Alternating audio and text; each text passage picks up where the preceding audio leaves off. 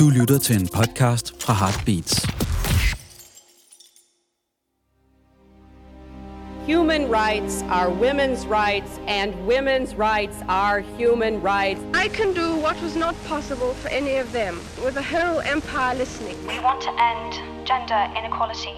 Vi kan sagtens lege, at der ikke er forskel på mænd og kvinder i Danmark. I speak on behalf of climate justice now. Gian, Gian, Azadi, women, life, freedom. I'm not a lone voice. I am many. And the norms and notions of what just is isn't always just is. Vi gjorde det!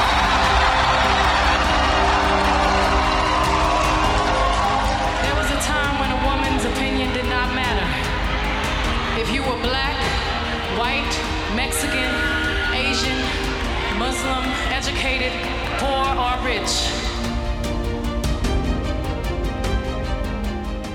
Du lytter til podcasten Kvinde kendt din historie. Mit navn er Gry Jeksen, og jeg er historiker.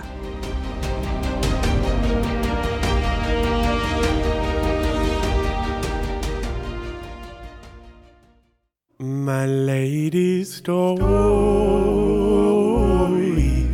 My lady's story.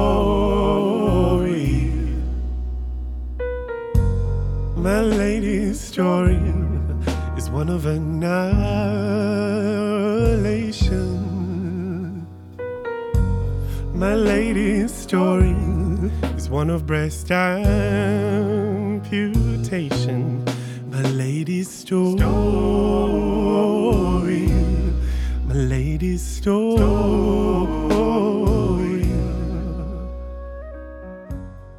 Velkommen til dagens afsnit. I dag skal det altså handle om transkvinden Marsha P. Johnson, og det musik, du lige har hørt, det er af kunstneren Anoni, som er en del af bandet Anthony and the Johnsons, som er opkaldt efter Marsha P. Johnson. Og lad mig lige starte med at sætte scenen. Om morgenen den 6. juli 1992 finder politiet i New York et lig i Hudson River. Liget er den kendte transkvinde Marsha P. Johnson. Marsha was so full of life.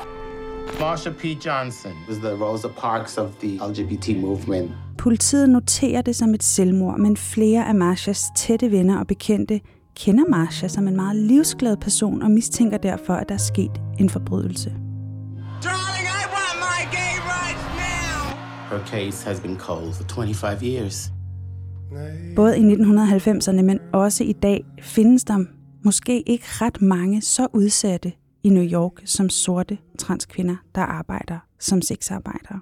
Sådan en var Marsha P. Johnson, og i dag skal det handle om hendes liv og død, om hendes betydning i transpersoners, drags og homoseksuelles kamp for rettigheder i USA fra 1960'erne og frem til sin død i 1992.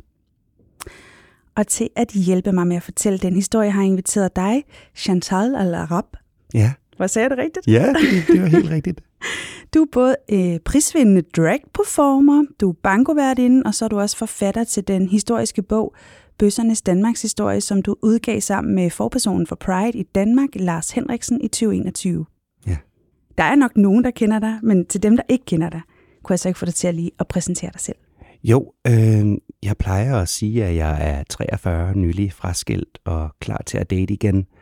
Øh, men udover det, så er jeg jo en, en drag performer, som godt kan lide at have praktisk korthårsfrisyr og klipsøringen på, og som øh, måske trives bedre ved at lave lidt nørdede ting, som at deltage i podcast og, og skrive bøger, end, end jeg kan lide at, at lipsynke på en scene.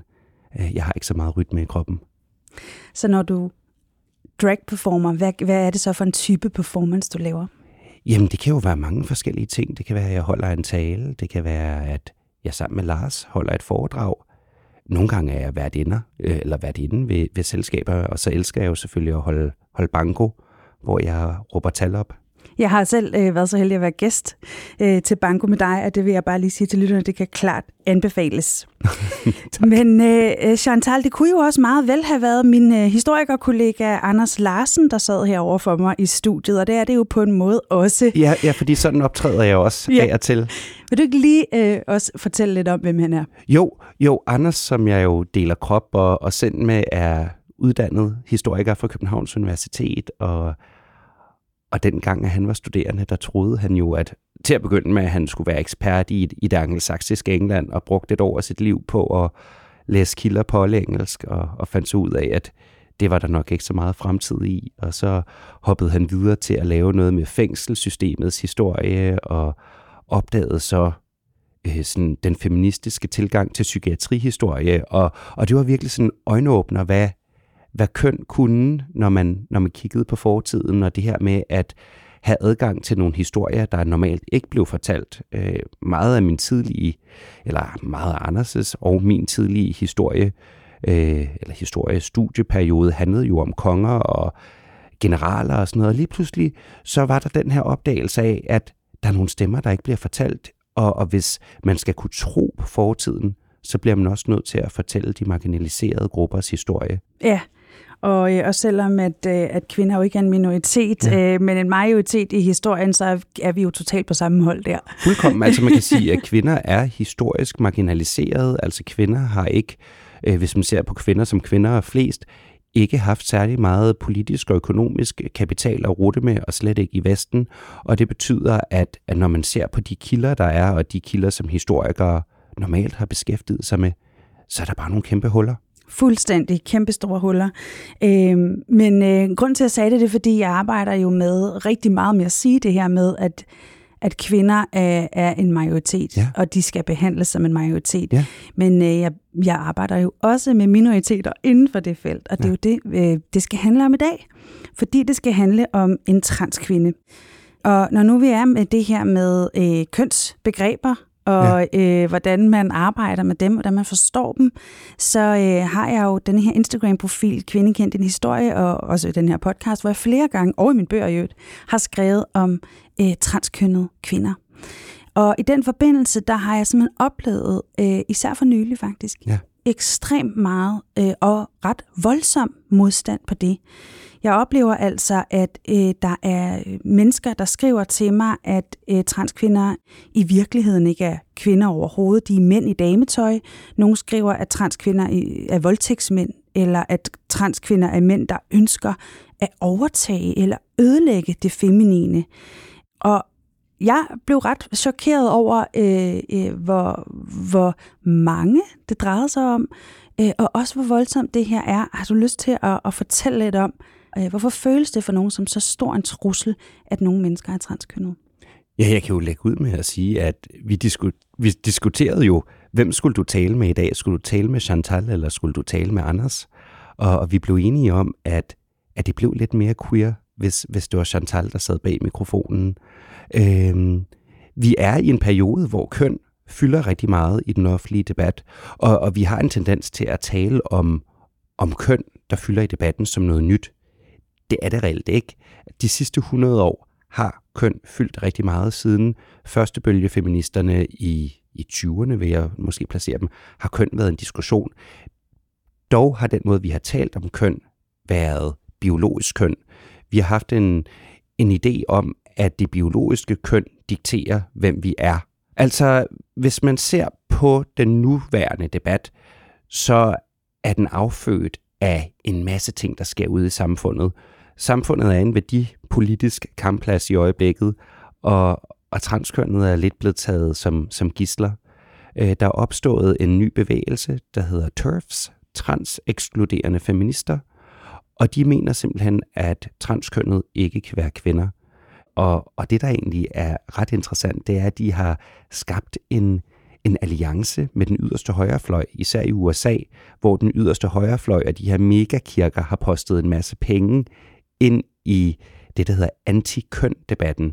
Øh, de taler om en woke agenda, eller en woke dagsorden, som simpelthen er at nedbryde det traditionelle køn og nedbryde, øh, hvad kan man sige, kvinders ret til at eksistere. Altså den kvindelige erfaring er mere end at være menstruerende. Den kvindelige erfaring er selvfølgelig at leve i en krop, men det er også at leve i et socialt køn. Det er at møde diskrimination på, på daglig basis. Øh, og det er noget, som, som transkvinder også oplever. Det her med at føle sig truet, jeg synes, jeg, øh, jeg snakkede med, med øh, Julie, som, øh, Julie Rock her, som var direktør for Kvindemuseet, som mm. hun ligesom videreført til skift til navnet Køn, ja. Museum of Gender. Og, og der mødte hun også enormt meget modstand, og noget af det, modstanden handlede om, det var nu, der igen ikke plads til den sidstkønnede kvinde. Ja. Nu skal hun igen øh, skubbes ud på et sidespor. I gamle dage var det for den sidstkønnede mand, og nu er det så transkønnet. De vil bare, de vil bare øh, have plads. De vil hele tiden have, at det skal handle om dem. De vil hele tiden, de vil overtage verden. Hvorfor har vi den frygt? For jeg har aldrig nogensinde mødt en transkønnet person, der gerne vil øh, fylde det hele, ja. eller øh, tage min plads i verden. Hvorfor, hvorfor er vi så bange? Har du et bud på det? Jamen, altså, for det første tror jeg, at der er især mange ældre feminister, der har en, en levet erfaring med at, at være troet på rettigheder konstant, og har en erfaring med, at, at det har været mænd, der vil tage deres rettigheder konstant. Det er den ene halvdel af det. Noget andet er de diskurser, der har været, altså de måder, man har talt om både homoseksuelle og transkønnede historisk set, og den populærkultur, der har omgivet os. Øh, hvis man ser på både dansk og amerikansk populærkultur, så er der jo sådan en trope med, at, massemorderen er en mand i dametøj, der gerne vil stikke folk ned. Øh, altså det her med, at den transkønnede er farlig og, og sygelig. Øh, det er ikke kun noget, vi har i populærkulturen, det er faktisk også noget, vi har i psykiatrien. Frem til 2017, der er transkønnede anerkendt som psykisk syge i Danmark, og ved at ændre en lov, kurerer man pludselig transkønnede. Pludselig er de ikke psykisk syge mere. De er en identitet på samme måde som homoseksuelle også bliver afsygeliggjort i, i Danmark i, i 1981.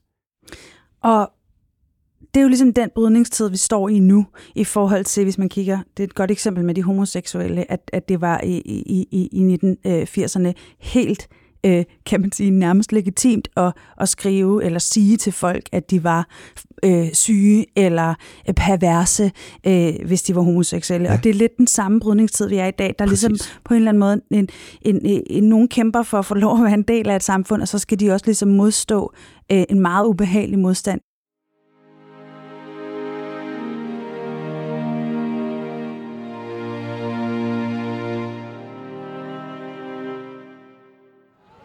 Why are you here today? Darling, I want my gay rights now. I think it's about time the gay brothers and sisters got their rights. And especially the women. Nu skal vi prøve at se, om vi kan øh, dykke ned i historien om Marsha P. Johnson, som jo var med i første kan man sige, bølge af homoseksuelle, øh, transkønnede og øh, drags som, som virkelig lykkedes med i 60'erne og 70'erne at få brændt igennem ja. øh, med deres øh, krav om at få lov til at være her. Inden vi går i gang, så øh, kunne jeg godt tænke mig at begrebsafklare sammen ja. med dig. Der er jo nogle begreber, der går igen i, i lige præcis denne her del af historien, som måske være nogle lyttere, som som øh, for det første måske slet ikke kender, mm. eller som måske har svært ved helt lidt reddet i. Så har du ikke lyst til at forklare altså forskellen på at identificere sig med et køn, mm. eller at have en seksualitet, jo. øh, og også måske knytte et par ord til, hvad øh, drag egentlig går ud på. Ja, selvfølgelig. Det, jeg synes, der er så interessant ved at arbejde med, med køn i historien, det er, at man, man opdager, at det er en sådan ret ustabil kategori, køn, Altså man hører jo tit folk i dag tale om, der er kun to køn, men det er faktisk et, et ret sådan moderne koncept, at man arbejder med et binært øh, kønssystem, hvor at der er sådan en ekstrem til den ene side, der hedder mand, som er maskulin og har en tissemand, og til den anden side det, der hedder en kvinde, som er feminin og har en tissekone, så den her idé om, at de skal blive tiltrukket af hinanden og, og dyrke noget sex, og, og formålet med den sex, det er, at de skal få nogle børn. Øh, Øh, hvis vi ser historisk på det, så har der faktisk været andre måder at identificere sig på. Og det er der også i dag. Man kan være blevet tildelt kønnet mand ved fødsel. Det vil sige, at man kommer ud af sin mor, og så kigger de ned i skrevet på en og siger, der var nogle testikler. Det her, det må være en lille dreng, der ligger der og Vi forventer, at den her lille dreng vil vokse op og blive maskulin, det vil sige, at han vil godt kunne lide at øh, klatre i træer og slås med papsvær og, og hvad man ellers gør, når man er en, en, en maskulin dreng, og højst sandsynligt vil han ende op med at godt vil gå i seng med kvinder. Nogle gange er det bare sådan, at de børn, der kommer ud af og bliver født, at når de så vokser op, så, vil, så føler de sig ikke maskuline, og, og de føler sig faktisk slet ikke tilpas i, i den krop, som hvad kan man sige, naturen har givet dem.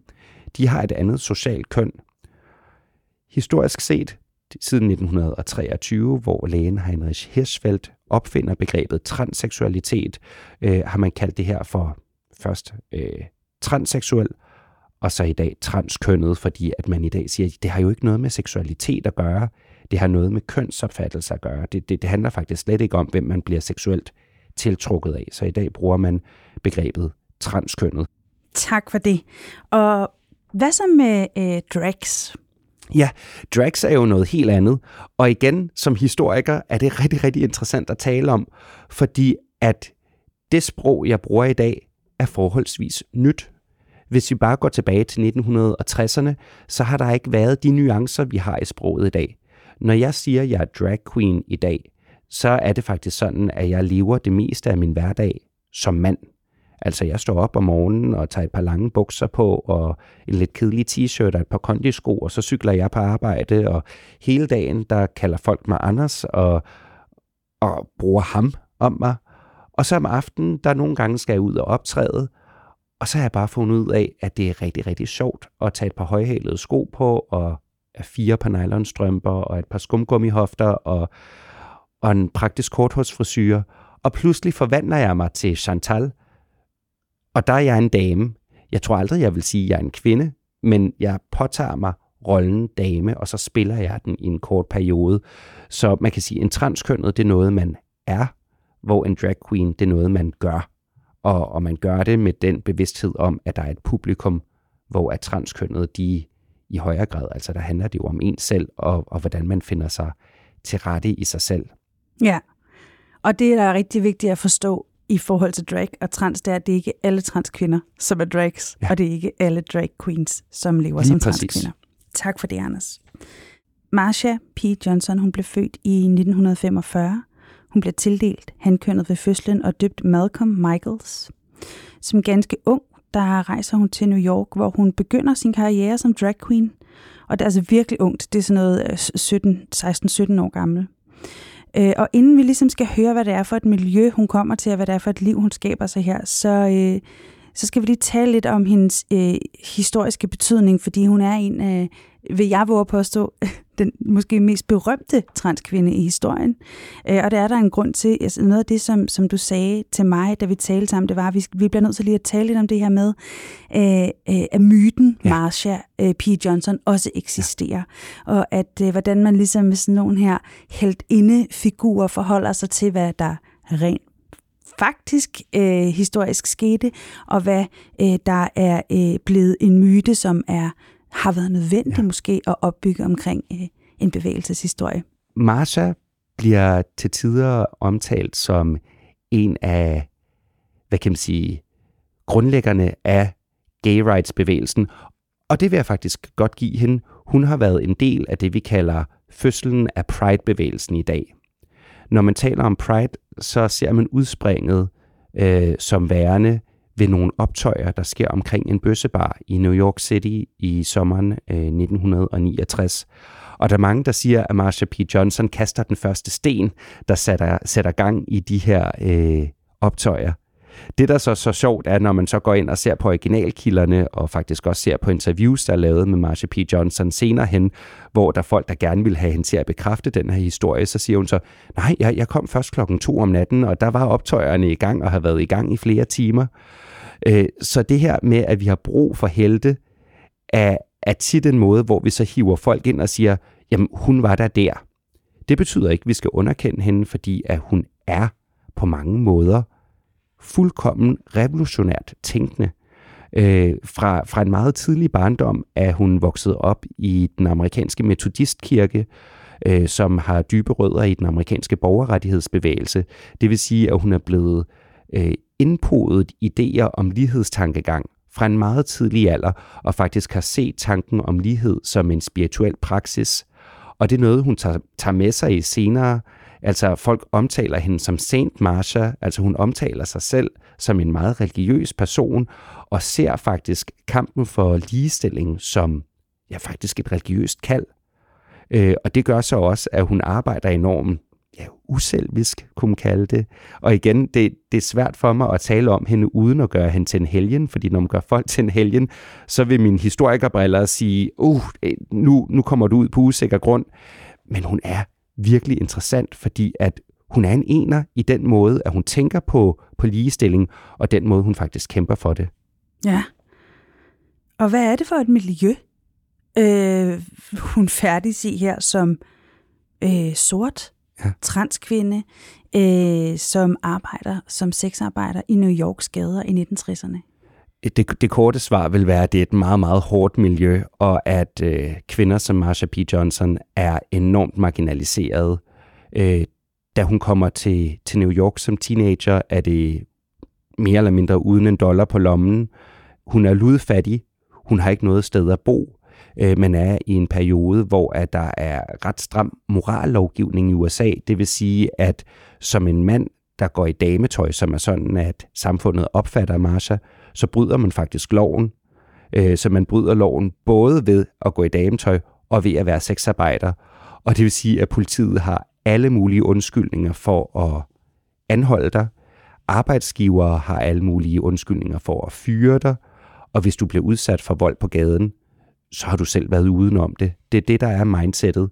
Det vil sige, at øh, transkønnede og især transkønnede sorte sexarbejdere lever enormt udsat. Altså vi er her i, i 60'erne, er vi jo midt i borgerrettighedsbevægelsen. Sorte er stadigvæk ikke øh, ligestillet med hvide i lovgivningen. Og så kan man sige, altså rent sådan mentalitetshistorisk, der vil langt de fleste hvide amerikanere anse sorte for at være en lavere rangerende menneskerace i den her periode. Så på alle punkter er Marsha ude i kanten af samfundet.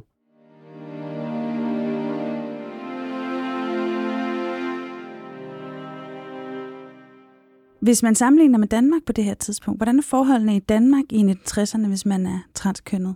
Eller bare homoseksuel? Jamen, forholdene er heller ikke gode i Danmark. Altså, det som der har slået mig ved at sammenligne den amerikanske historie med den danske, er, at der er ufattelig mange overlap. I Danmark i den her periode, der er der lovgivning mod, at mænd går med dametøj. Øh, der er lovgivning mod, at mænd danser med hinanden i offentlighed. Øh, det vil sige, at hvis en transkønnet, en transkvinde, danser med en ciskønnet mand, så bryder man loven og kan blive anholdt. Øh, der er noget, der hedder den grimme lov. Det vil sige, at hvis øh, der er mistanke om, at man har betalt for sex med en af det samme køn, så er det strafbart. Øh, homoseksuelle og især transkønnet har ingen rettigheder i, i samfundet, heller ikke i Danmark. Det er ikke så let, hun øh, er op imod her på det her tidspunkt hendes, hendes første dragnavn er Black Marsha, men senere så ændrer hun så sit navn til det her Marsha P. Johnson, hvor P'et det stod for Pay It No Mind, øh, som, hun, øh, som hun tit selv sagde også, øh, som ligesom blev hendes slogan. Hvad siger det om, en, om, om hende som, som kvinde?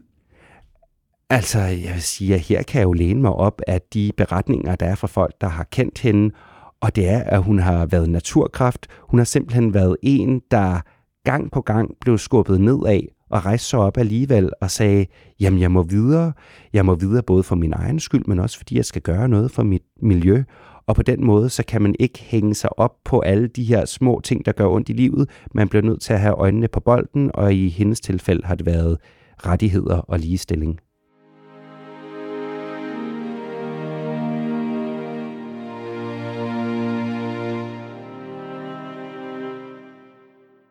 Som ganske ung, der får øh, Marsha P. Johnson også en, en tæt veninde, der hedder Sylvia Rivera, ja. som er endnu yngre. Jeg tror, ja, hun er 11 år. Hun er 11 år, da de møder hinanden, og er en... Øh, øh, kommer under hendes øh, Marshas vinge, omtaler hende tit senere i, i hendes liv som, som en slags morfigur.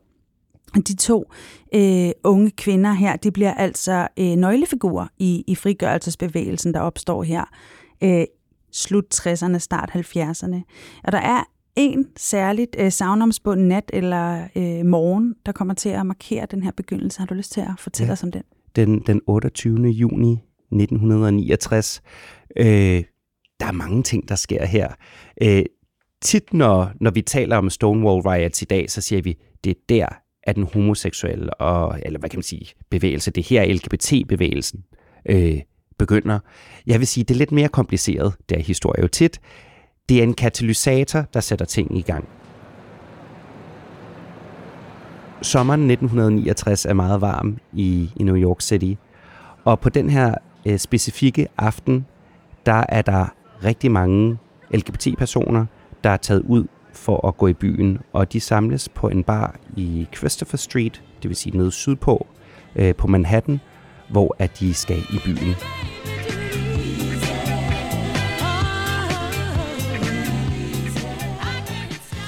Den her bar bliver drevet af mafiaen, simpelthen fordi at mafiaen er de eneste, der vil lave bøssebarer på det her tidspunkt. Øh, det er simpelthen ulovligt at servere for øh, LGBT-personer på det her tidspunkt. Det vækker anstød mod den offentlige moral, og det vil sige, at så er der jo nogle andre, der må gøre det. Hvis pæne etablissementer ikke må servere LGBT-personer, så overtager mafiaen. Der er et hul i markedet.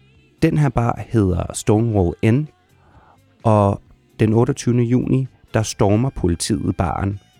Og den er propfyldt, og de begynder at hive gæsterne ud på gaden, og af urensagelige årsager, der øh, begynder folk at kæmpe imod.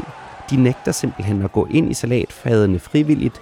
De, de holder fast i kanterne af dørene. Der er nogle af dem, der prøver at snige sig ud. De begynder at skubbe til politiet. Og der går sådan nogle rygter om, at politiet bliver bestukket af mafiaen, så folk begynder at kaste mønter efter politiet. Og derefter går det amok. Det ender faktisk med, at politiet barrikaderer sig selv inde på Stonewall Inn. Og ude på gaden her, øh, der begynder folk så at kaste sten efter baren, og så er der en gruppe transkønnede sexarbejdere, der stiller sig op på linje og begynder at danse kankang og synge om, hvordan at de er Stonewall-pigerne, og hvordan at de kæmper for gay power. Og pludselig så er det som om, at folk rundt omkring i den her gruppe af, af mennesker, der har samlet sig, begynder at råbe gay power. De, de låner simpelthen fra den sorte borgerrettighedsbevægelses slogan Black Power og siger, jamen vi skal da også have rettigheder. Og pludselig tager de det her ord, som man ikke har brugt før, som andet end nedsættende gay, og siger, vi tager det på os, vi er stolte af det, og vi kræver rettigheder.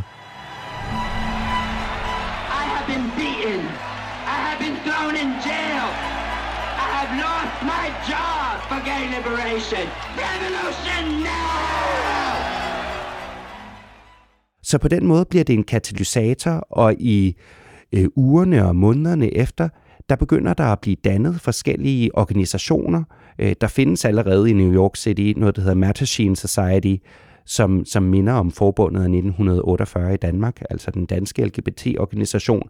Og de mener, at hvis man bare går med slips og blæser og prøver at være pæn, så skal samfundet nok acceptere en. Hvor at lige pludselig bliver der dannet nogle unge, revolutionære grupper, der bliver blandt andet dannet øh, noget, der hedder The Gay Liberation Front, altså bøssernes befrielsesfront i, i New York City, og The Gay Activist Alliance, øh, bøsseaktivisterne kan vi oversætte det til. Og de siger simpelthen, vi vil ikke finde os i at skulle indordne sig under øh, samfundets pænhed. Vi vil, vi vil accepteres og tolereres på vores egne præmisser, og en af grundlæggerne af The Gay Activist Alliance, det er Marsha P. Johnson. Så på den måde er hun simpelthen central i det, der sker. Øh, måske er hun ikke chefideolog, man kan måske sige, at hun er nærmere en fodsoldat, men hun er en af de her første, der, der grundlægger en organisation, der siger, vi er faktisk stolte af, hvem vi er, og fordi vi er stolte af, hvem vi er, og fordi vi siger, at det er noget, vi er, og ikke bare noget, vi lider af, så skal vi have rettigheder. Vi har krav på ja. de samme menneskelige rettigheder ja. som andre mennesker. Og jeg tror, hun bliver også berømt, fordi hun, øh, hun er enormt god til at udtale sig til medierne. Altså for det første kan man godt høre, at hun er formet af den sorte metodistbevægelse, fordi hun har sådan en nærmest prædikende tilgang til, hvordan hun taler om rettigheder. Altså hun taler i sådan noget stream of consciousness. How will this affect you in your job? Darling, I don't have a job, I'm on welfare. I have no intention of getting a job as long as this country discriminates against homosexuals.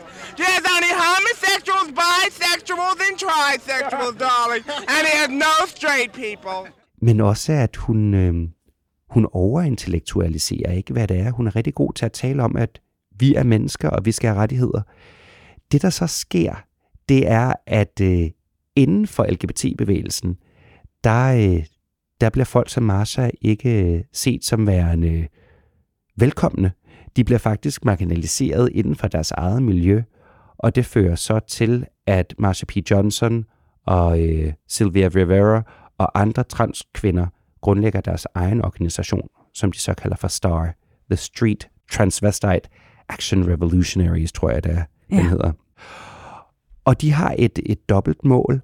Selvfølgelig arbejder de politisk, altså simpelthen med at sige, vi må ud, udtale os om vores rettigheder, vi gør opmærksom på, at vi er her, vi vil gerne ligestilles, både inden for miljøet, men, men også i det brede samfund. Men så gør de noget andet, som, som jeg egentlig synes er endnu mere beundringsværdigt, og det er, at de øh, grundlægger simpelthen et øh, hus for hjemløse sexarbejdere, som er transkønnede. Og det er Sylvia Rivera og Marsha P. Johnson, der driver det, og de finansierer det her hus gennem sexarbejde. Simpelthen, at de går ud, har kunder, og de penge, de tjener, de går til, at de kan drive det her hus. Altså det er altså på mange måder at være opoffrende og, og gå den ekstra mil for, for andre. Ja, fuldstændig. Og som du også lige var inde på, så er det jo også... De bliver også vrede over, at, ja. øh, at de ligger nederst i hierarkiet, som nogle af dem, der har gået forrest ja. i kampen også, at bare fordi de er transkønnede, og måske også fordi de er sexarbejdere, at så, så, synes de, så kan de alligevel mærke, at når, så skal de, de ikke alligevel helt med ja. i den her rettighedskamp. Hvor de, det, de også gør med det her hus, det er jo at sige, at det er ligegyldigt. Ja hvor du er, også på samfundets øh, rangstige. det er ikke kun middelklasse transkvinder og homoseksuelle, der skal have rettigheder. Det er altså også alle ja. sammen. Og øh, uanset hvem du er, så har du krav på de samme rettigheder. Altså noget af det, som jeg faktisk er meget imponeret over, når jeg sidder og, og graver mig ned i originalkilderne, det er, at øh, racisme og homofobi og transfobi går hånd i hånd. Og hvis man skal adressere transfobi, så bliver man samtidig nødt til også at adressere racisme, og man bliver nødt til at adressere klassisme, altså det her med, at, at vi har et bias over for folk, øh, som ikke har nogen penge. Det er simpelthen så skarpt set, og, og jeg er så øh, ydmyg, når jeg taler om de her mennesker, fordi at noget, som, som jeg tænker, at det er også unge, smarte mennesker i, i det sådan 21. århundrede, der har fundet på det, og så tænker man, jamen hvis vi går 50 år tilbage, så har de været langt forud for os. Altså hun er jo en pioner inden for LGBT-bevægelsen, det, det kan man godt jeg, sige. Ja, ja. Det øh, vil være at øh, nærmest undersælge hende. Altså det er en, ja, en frontløber.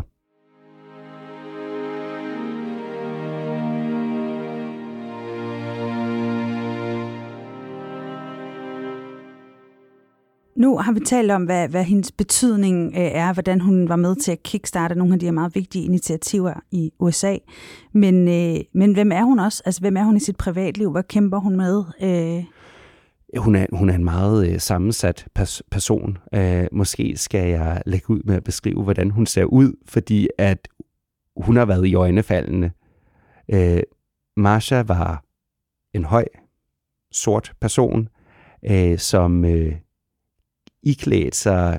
Jeg, jeg tror, jeg vil omtale hendes stil som eklektisk. Altså, øh, hun brugte, jeg tror, det var en størrelse 46 i sko, så hun kunne ikke finde højhælede sko, så hun gik i gummisko, kjoler, og så ting, hun fandt på gaden og puttede i nogle lidt trætte parrykker. Øh, det kunne være sådan nogle øh, julelyskæder, eller plastikblomster, eller papir og lametta, der sådan blev vævet ind, eller flettet ind i parrykken her. Så hun har virkelig været i øjenfaldene, og nogen vil sige, måske lidt slidt at se på. Øh, men samtidig bundcharmerende. Folk, der taler om, om Marsha, som har kendt hende, siger, at hun var karismatisk, hun var øh, uselvisk. Altså, hvis hun havde noget, og der var nogen, der, der beundrede det, så ville hun give det til dem. Øh, Udover det, så øh, kan man ikke komme udenom. Hun var fattig, hun var hjemløs i store perioder af sit liv, havde ikke mulighed for at få et fast arbejde, øh, simpelthen fordi at de fleste arbejdsgiver ville ikke ansætte hende. Hun, hun arbejder i en kort periode som servitrice, men, men ud over det har hun arbejdet som enten sexarbejder eller som drag performer. Og så har hun været, jamen jeg vil sige, et menneske, der, øh, der har kunne se sig selv i andre sted. Altså hun har virkelig været formet af, af sin kristne opvækst, øh, omtaler sig selv som værende gift med vor herre, og som værende på en mission. Øh, rent psykisk øh, har hun også kæmpet med meget. Altså, øh, hun har haft flere nervesambrud og har været indlagt af, af flere omgange, øh, blandt andet da hendes øh, kæreste dør. Så, så på den måde har hun også været udsat på den måde. Øh, og som, som det sidste, der, der må man måske også sige, at, at hun har været en, en person, som, som mange har grinet af. Jeg tror, der har været mange, der har haft svært ved at tage det, hun sagde, alvorligt på grund af hendes fremtoning. Og det er egentlig rigtig, rigtig sørgeligt, fordi hun har været gravalvorlig om kampen for menneskerettigheder. Og ikke nok mere, at hun, øh, hun kæmper med alt muligt i sit privatliv, samtidig med, at hun går forrest i de her kampe for, øh, for transkønnede og, og homoseksuelles rettigheder, så bliver hun også øh, testet positiv for, ja. for HIV i, øh, i 1980'erne. Hvad, hvad kommer det til at betyde? Jamen, det, det er meget, meget svært at tale om LGBT-bevægelsens historie uden at, at komme ind på AIDS, fordi det er simpelthen så, altså, så mørkt et kapitel og noget, der kommer til at, at forme øh, den levede erfaring for så mange mennesker. Øh, det første tilfælde bliver, bliver opdaget i New York City i 1981, og det spreder sig som en epidemi, altså man taler decideret om en pest blandt bøsser i den her periode. Øh, de første, der, der er særlig udsatte, det er selvfølgelig sexarbejdere som Marsha, og da hun bliver øh, testet positiv, der øh, melder hun sig ret hurtigt under fanerne hos en øh, nystiftet organisation, der hedder ACT UP. Øh, vi skal huske, at vi er under Reagan-administrationen i USA på det her tidspunkt, og Ronald Reagan er neokonservativ og nægter simpelthen at tale om den her nye sygdom. Det er et bøsseproblem, og derfor ikke noget, der handler om pæne, øh, borgerlige mennesker. Det vil sige, der går fra det første tilfælde er blevet opdaget, til at han overhovedet nævner AIDS, så går der syv år, og i den periode er der ingen form for støtte fra de amerikanske sundhedsmyndigheder. Så det amerikanske LGBT-miljø bliver simpelthen nødt til at finde på løsninger selv. Og der bliver blandt andet dannet den her organisation, der hedder ACT UP, der, øh, der laver øh, arbejde. Det er både, øh, at de uddanner andre LGBT-personer om sikker sex, det er, at de laver politisk arbejde, simpelthen at de går ud og laver demonstrationer, hvor de siger, vores venner dør. Altså, og vi taler om en sygdom, der slår alle, der får den ihjel på det her tidspunkt. Efter et par år, så dør man af AIDS. Der er ingen behandlingsmuligheder. De går ud, laver marcher, de begynder at lave de her AIDS quilts, de laver lysceremonier, hvor de viser, hvert, hvert lys repræsenterer en, der er død. Og så laver de selvfølgelig også pleje af syge og døde, døende. Og det er noget af det, som, som Marsha også gør, simpelthen at bare det, at man tager på besøg hos en, der ligger og døende, det her det, det er en periode, hvor man tror, at man kan få AIDS af at holde en i hånden. Så bare det, at man sætter sig ned og holder en døende i hånden, det er jo altså en, en ret radikal handling på det her tidspunkt. Øh, måske vil nogle af lytterne kunne huske, da Princess Diana gør det. Altså det her med, at der er en, der går ud og tør at røre ved en AIDS-patient, folk var jo bange. Altså, de vidste ikke, hvad det var. De vidste ikke, hvad det smid, hvordan det smittede, og de vidste, at det her var, var, var dødeligt. Altså, det er noget, der får corona til at, at blive til en influenza øh, i forhold til den ja, her epidemi. Altså det blegner, alvorlighed. Det blegner fuldkommen. Og, og på den måde kan man sige, at Marsha, som, som jo bliver diagnostiseret med, med HIV selv, hun er en del af, af dannelsen af ACT UP og deres aktivisme, men faktisk også den helt nærværende pleje det virker som om, at det næsten er ligegyldigt, hvilken kamp, der skal kæmpes, så, så går hun ind i den. På, på mange måder. Altså, man, noget, noget af det, der sådan slår mig, når jeg, når jeg læser om hende, så, så er det, at hun, hun har nok ikke haft så meget at tabe. Og derfor har hun ture og, og engagere sig.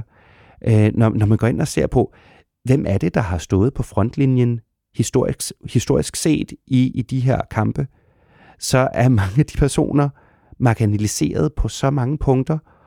Og, og jeg læser det som, at når man alligevel ikke har noget at tabe, så tør man godt at, at kæmpe for det, man ved, der er rigtigt.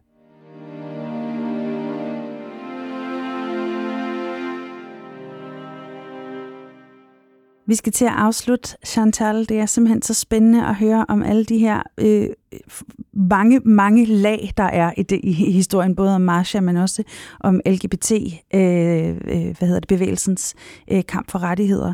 Men vi skal altså til at slutte af. Øh, så ja, det sidste, jeg har lyst til at, at snakke med dig om, det er øh, hendes død og hendes ja. eftermæle.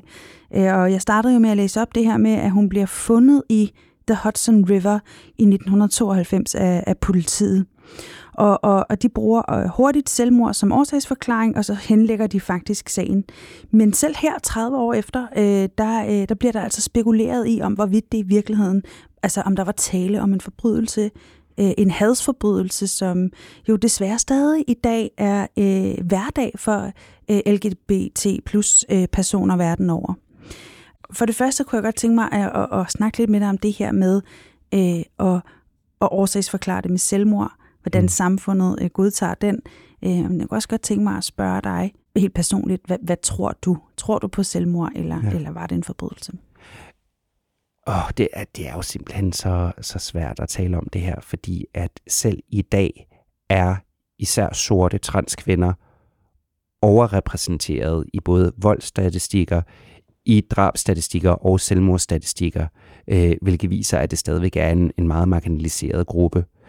Øh, når vi ser på, på Marsha P. Johnson, så noget af det, der springer mig i øjnene, det er, hvor, hvor hurtigt, at politiet accepterer, at det her er et selvmord. Når man, når man ser på den krop, der bliver fundet, så er det en krop, der bliver fundet i en flod med lesioner i hovedet, og alligevel der tænker man bare, det må have været selvmord. Jeg, jeg, jeg tænker, at det er enormt let at sige, at selvfølgelig er, er det en marginaliseret person. Vi kan se, at selvmordsstatistikken er meget, meget høj. Hun har nok vil gøre en ende øh, på det. Altså, jeg tænker, at når man, når man finder en, en krop i en flod, så skal man altid blive meget mistænkelig, især når der er nogle lesioner. Øh, og obduktionsrapporten er mistænkelig. Altså, øh, jeg helt personligt vil jeg aldrig kunne afvise øh, at, at der er en forbrydelse, der har fundet sted. Altså især når man ser på de interviews, der er lavet med folk, der har kendt Marsha og faktisk har set hende i dagene op til øh, hendes forsvinden, så er der bare noget, der tyder på, at hun ikke har været depressiv og ikke har været selvmordstruet i den her periode, men, men tværtimod har haft en masse projekter kørende og har planlagt ting ud i fremtiden. Øh, og igen, det er spekulativt, og, og som historiker kan jeg bare sige, der bliver fundet en krop i en flod, under mistænkelige forhold. Og når man ser på andre øh, transkønnede, der forsvinder i den her periode, så er mor meget, meget øh, almindeligt. Øh, så på den måde, så, så vil jeg sige, det er i hvert fald sandsynligt, at der, der er fundet en, en forbrydelse sted. Politiet har ikke fundet det interessant nok, eller har ikke fundet hende vigtig nok til, at man skulle gå ned i materien. Eller kan man vente om at sige, har det været vigtigt for dem, at det var et selvmord og ikke et mord, fordi hun i forvejen var en, en kendt person. Altså vi er jo i to, 1992 nu. Bevægelsen har jo flyttet sig. Øh, hun er blevet ikoniseret. Det kan Var, godt være. Ja. Altså de har simpelthen tænkt, at det, det er lettest for alle bare at gøre det til et selvmord. Eller i hvert fald lettest for, for ja, os. For os, ja. Nu, nu behøver vi ikke at gøre mere arbejde. Nej. Altså allerede omkring hendes død er der demonstrationer, der er aktivister, der går ud og siger, I bliver simpelthen nødt til at undersøge det her. Det er jo først, jeg tror 20 år efter, at der kommer et momentum til, at politiet genoptager sagen og begynder efterforskningen igen. Og på det tidspunkt er de fleste beviser jo forsvundet. Ja, desværre. Men det siger også bare igen noget om, hvem har værdi i samfundet. Ja. Øh, og det er ubehageligt, men, øh, men det er bare et ret, synes jeg, kraftigt eksempel på det. Hvordan tillægger vi hvem værdi? Nu skal vi til at afrunde. Ja. Jeg har lige et par slutspørgsmål. Jeg kunne godt tænke mig at, at, at spørge dig om, hvis du kan knytte nogle ord på, hvad, hvad for en konkret betydning synes du, at Marsha P. Johnson har haft, øh, når vi taler om i en større historisk sammenhæng? Marsha P. Johnson er på mange måder blevet ansigtet på den moderne intersektionelle LGBT-bevægelse. Hun er simpelthen det perfekte ikon for en bevægelse, der forstår, at, at kampen for en kønslig minoritet går hånd i hånd med kampen mod racisme, kampen mod klassisme og kampen mod en hel masse andre ting, øh, der undertrykker os i vores hverdag. Så på den måde kan man sige, at hun er blevet et rigtig, rigtig nyttigt øh, forbillede for os. Hvorvidt det er personen Marsha eller myten Marsha, vi, vi tilbeder i dag, øh, det kan man så diskutere, men, men hendes arv, det er, at hun er et klart eksempel på, hvordan man kan anskue verden. Chantal, tusind tak, fordi du kom og fortalte Marsha P. Johnsons historie. Tak fordi jeg måtte komme. Til lytterne vil jeg bare sige tusind tak igen, fordi jeg havde lyst til at lytte med på Kvindekend din historie. Husk, at I kan støtte podcasten på tier.dk, så bliver vi så glade, og alle pengene går til, at vi kan lave endnu mere podcast. Vi lyttes ved.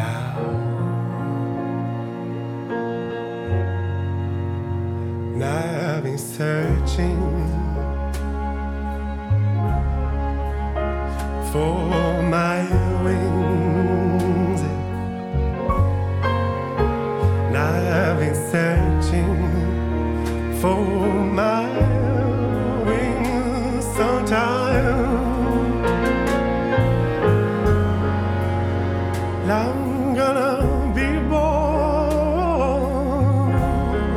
gonna be born.